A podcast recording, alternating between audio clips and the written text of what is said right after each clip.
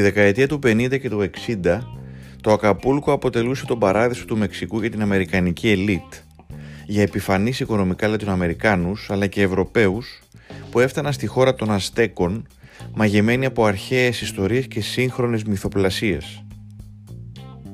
Μαγεμένοι από την αιώνια λιακάδα, την ελευθερία, τους λαμπερούς φίνικες που έγδερναν τον μπλε ουρανό και τα υπέροχα κοκτέιλ που πηγαινοέρχονταν στα παραλιακά μπαράκια. Μεταξύ πολλών διάσημων ήταν η Ελίζαμπεθ Τέιλορ και ο Φρανκ Σινάτρα που επισκέπτονταν συχνά ξενοδοχεία της ακτής προτού μαζικοποιηθεί η ταυτότητα της περιοχής, προτού πέσουν οι τιμές, ανοίξει η αγορά και αρχίσουν να καταφθάνουν Αμερικανοί κατά χιλιάδες και πολλοί φοιτητές στα spring breaks. Κάτω από τη ζεστή ομορφιά της πόλης ορόσημου της Μεξικανικής Ευμάρειας και Ραστόνης, πριν γίνει θέατρο συγκρούσεων, βίας και ανομίας, ο Χόρχε Κάμπος άρχισε να κάνει τα πρώτα του ποδοσφαιρικά βήματα. Από τα πιο διάσημα και αναγνωρίσιμα τέκνα του Ακαπούλκο, ο Κάμπος έμεινε στην ιστορία για το μοναδικό στυλ παιχνιδιού του, τα ακροβατικά του, τις ρηψοκίνδυνες εξόδους του από την αιστεία, τις φανταχτερές φανέλες που αντανακλούσαν τον παιχνιδιάρικο χαρακτήρα του. Με 130 διεθνείς συμμετοχές και παρουσία σε δύο παγκόσμια κύπελα, ο Κάμπος συμπεριλήφθηκε στη λίστα της FIFA με τους τρεις καλύτερους τερματοφύλακες στον κόσμο το 1994 ωστόσο ποτέ κανείς δεν κατάφερε να τον προσπεράσει στην πρώτη θέση των πιο διάσημων αθλητών του Μεξικού. Γεννημένος το 1966, οι πρώτες επιρροές του ήταν γύρω από, τα, γύρω από τα θαλάσσια σπορ και κυρίως από το σερφ. Με χαμηλό κέντρο βάρους, ελαφρύς και αεικίνητος, ο Κάμπος έγινε δεινός σέρφερ, φορώντας από τότε πολύχρωμες εμφανίσεις που θα συνόδευαν αργότερα και την ποδοσφαιρική του καριέρα. Μακριά από την ακτή, ήταν στις νότιες συνοικίες της πόλης του Μεξικού που ξεκίνησε την ποδοσφαιρική του καριέρα. Η Club Universidad Nacional, γνωστή ως Pumas UNAM, πήρε το ρίσκο να τον εντάξει στο δυναμικό της παρά την αδύναμη σωματική του διάπλαση και τη διαρκή αναποφασιστικότητά του για το αν θα έπαιζε τέρμα ή επίθεση.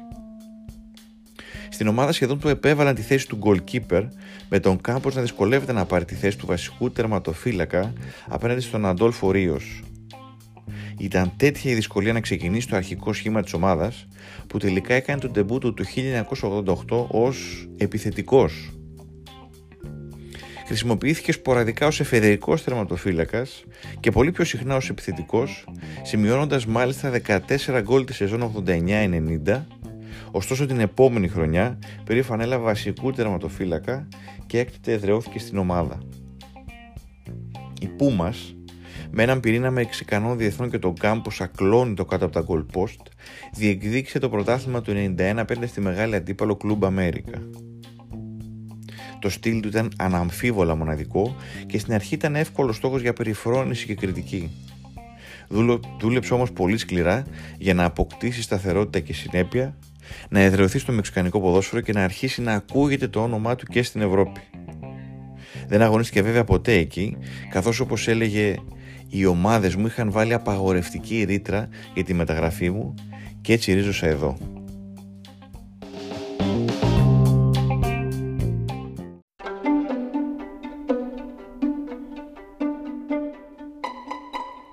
Στην αρχή ο Κάμπος ήταν για πολλούς αθλητικογράφους ένας ψυχαγωγός που προκαλούσε σύγχυση στην υπόλοιπη ομάδα και πονοκέφαλος στους προπονητές του. Το θέαμα της μπάλας που κυλούσαν εμπόδιστη προς την κενή αιστεία, με τον ίδιο να βρίσκεται σε απόσταση πολλών μέτρων μπροστά και να την κοιτάει με γυρισμένο το κεφάλι προς τα πίσω, έχοντας κάνει μια αποτυχημένη έξοδο εκτός περιοχής, άρχισε να επαναλαμβάνεται κάπως συχνά και να προκαλεί τρομερό εκνευρισμό σε όλη την ομάδα. Με δουλειά και πείσμα κατάφερε να σβήσει τη θολούρα και την ανασφάλεια γύρω από την απόδοσή του και να αποδείξει ότι είναι ένας πρικισμένος τερματοφύλακας. Ήταν οι έγκυρες επεμβάσεις του, οι καλές αποκρούσεις, ο συντονισμός της άμυνας. Τα καλά αντιστάθμιζαν τα ελάχιστα κακά ενός παίχτη με διαφορετικό, αλλά πρόσωπο ακόμα και σήμερα διάβασμα των φάσεων που έπαιζε περισσότερο παγκότερμα με τρόπο που κανείς σύγχρονος στρατοφύλακας δεν μπορεί να το κάνει ή κανένας μάνατζερ δεν μπορεί πλέον να το ανεχτεί. Ό,τι του έλειπε σε ύψος το αναπλήρωσε σε ευκαινησία και ταχύτητα.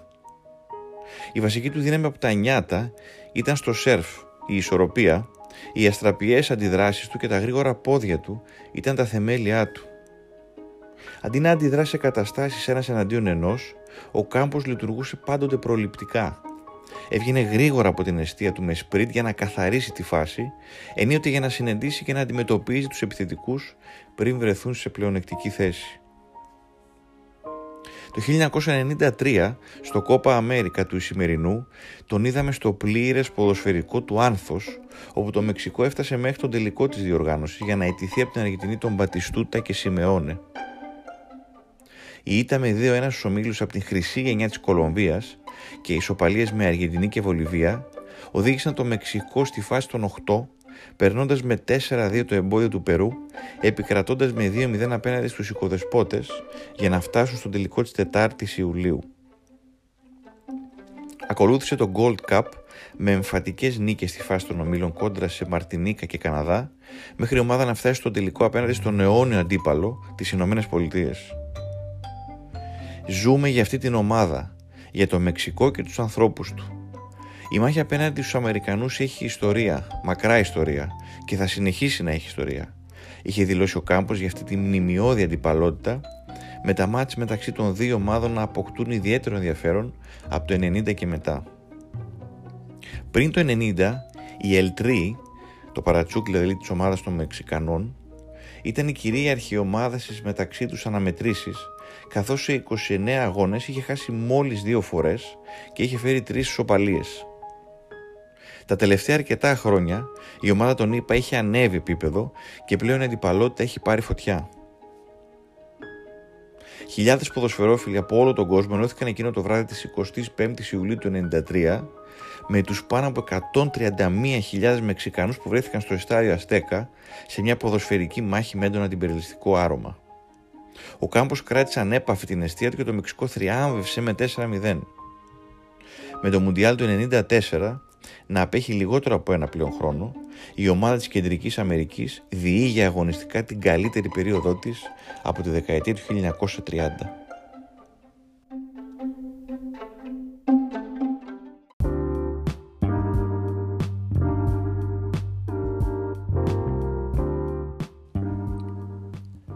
Το Μουλντιάλ της επόμενης χρονιάς στις Ηνωμένες Πολιτείες ήταν μια εξαιρετική ευκαιρία για το Μεξικό για να δείξει την ποιότητά του και να αποτινάξει μια ντροπιαστική υπόθεση του πρόσφατου παρελθόντος.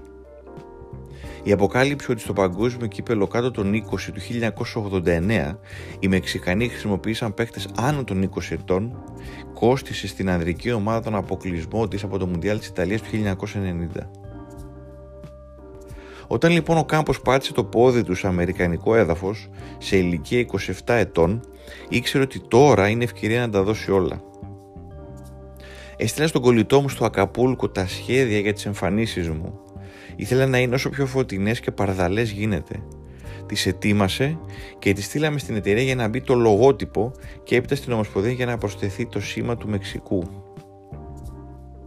Οι πολύχρωμες εμφανίσεις που ξεκίνησαν ως χόμπι προκάλεσαν το εμπορικό ενδιαφέρον εταιριών όπως η Nike και η Umbro, με τον κάμπος να γίνεται ένας από τους πρώτους παίχτε που έκλεισαν συμφωνίες με αυτές τις εταιρείες. Σήμερα, αρκετές εμφανίσεις του, ειδικά εκείνη το Μουντιάλ των ΗΠΑ, είναι πλέον συλλεκτικές. Οι Αστέκοι έφτασαν στους 16 του τουρνουά, αλλά αποκλείστηκαν στα πέναλτι από την υπερηχητική Βουλγαρία, την καλύτερη Βουλγαρία που έχουμε δει ποτέ σε διεθνές τουρνουά. Κάμπος και Μιχαήλοφ στα καρέ των δύο ομάδων έδωσαν ρεσιτάλ με τον Μεξικανό να εκτελεί φάουλ, να καθοδηγεί την άμυνα, να φωνάζει, να σφυρίζει, να νουθετεί τους παίχτες. Τελικά όμως ο Βούλγαρος βγήκε νικητής. Παίξαμε όπως ποτέ πριν, αλλά χάσαμε όπως πάντα ήταν η σκληρή δήλωση του Κάμπος μετά το παιχνίδι. Ανεξάρτητα από αυτό όμως, είχε γίνει ήρωας. Φημισμένος πλέον για τη μεγαλοπρέπειά του και τις αρχηγικές του αρετές, σεβαστός για τις ικανότητές του από όσους έπαιξαν και προπονήθηκαν μαζί του, ο κοντός όμως Μεξικανός Πορτιέρο ανακηρύχθηκε τρίτος καλύτερος τερματοφύλακας από τη FIFA για εκείνη τη χρονιά. Το 96 μετακόμισε στις Ηνωμένες Πολιτείες υπογράφοντας τους Los Angeles Galaxy και αργότερα στους Chicago Fire στα πρώτα τρία χρόνια ανάπτυξης του Major League Soccer. βοήθησε πολύ να αναπτυχθεί το αμερικανικό ποδόσφαιρο, βάζοντας στην άκρη την αντιπαλότητα των διεθνικών ομάδων Μεξικού και ΗΠΑ. Αμέτρητες ήταν οι φορές που έβγαινε εκτός αιστεία, μπαίνοντας πολλές φορές φουνταριστό σε κόρνερ, κυνηγώντας τα γκολ, χωρίς να υπάρχει κάποια ιδιαίτερη ανάγκη, έτσι απλά γιατί το ήθελε. Εκεί έγινε ο πρώτος Μεξικανός ποδοσφαιριστής που υπέγραψε συμφωνία μαζί του η Nike, ενώ εμφανίστηκε ως τερματοφύλακας στην αξέχαστη διαφήμιση Good vs Evil μαζί με τους Ερίκ Καντονά, Πάολο Μαλντίνι, Πάτρικ Κλάιφερτ και Λουίς Φίγκο, όλοι τους Ευρωπαίοι εκτός από το Χόρχε. Με τα χρώματα της εθνικής ομάδας, ο Κάμπος βοήθησε το Μεξικό να κατακτήσει άλλο ένα τίτλο στο Gold Cup του 1996, κρατώντας ανέπαφη την αιστεία του απέναντι στη Βραζιλία στον τελικό. Το παγκόσμιο κύπελο του 98 αποδείχτηκε άλλη μια περίπτωση όπου το Μεξικό πήγε για μεγάλα πράγματα, αλλά γύρισε με μια χούφτα καλές στιγμές και μπόλητη κριτική από τα μεξικανικά μέσα μαζικής ενημέρωσης. Ήταν μια ξεχωριστή θέση. Θα εξομολογηθεί χρόνια αργότερα στο Sports Illustrated αναφερόμενος στη θέση του τερματοφύλακα. Είχε ελευθερία, είχε κέφι, πώς να το πω, τώρα είναι λίγο διαφορετικά τα πράγματα. Είναι πιο αυστηρά και στημένα είχε τονίσει ο Κάμπος. Οι τερματοφύλακες είναι από άλλο σχέδιο. Από τη συχνά μονότονη φιγούρα κάτω από τα δοκάρια μέχρι τον κατάλογο της εκεντρικότητας του επαγγελματικού ποδοσφαίρου όπως ο Γκρόμπελαρ, ο Σμάχελος, ο Τσιλαβέρ, το Χιγκίτα, για να αναφέρουμε μόνο μερικά ονόματα, οι φύλακες της εστίας, το τελευταίο χειρό, όπως ονόμαζε ο αείμνησος Brian Moore, είναι αντικομφορμιστές. Έχουν τη δική τους νοοτροπία τις δικές τους ειδικές δυνάμεις, ενίοτε τους δικούς τους κανόνες και φυσικά το δικό τους ρεπερτόριο ατομικών δεξιοτήτων. Ο Χόρχε Κάμπος ήταν τερματοφύλακας και μάγος, προκαλώντας εξίσου χαρά, έκπληξη και θαυμασμό και ήταν από τους λίγους που τίμησαν και ανέδειξαν αυτή τη θέση, κάνοντας την γοητευτική όσο εκείνη ενός επιθετικού.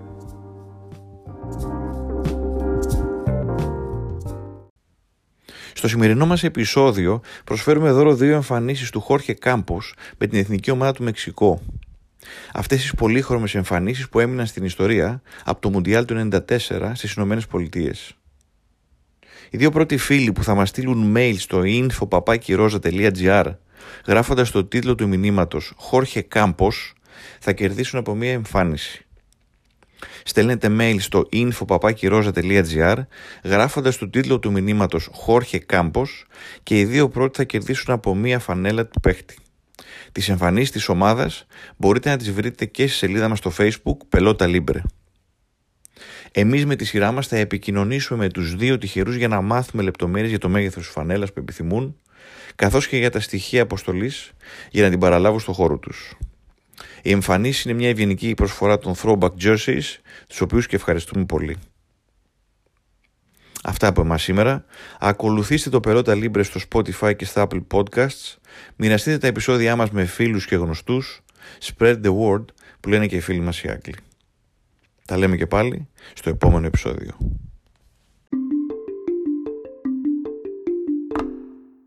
Ήταν το podcast της Ρόζα, Πελότα Libre, με τον Διεγκύτο.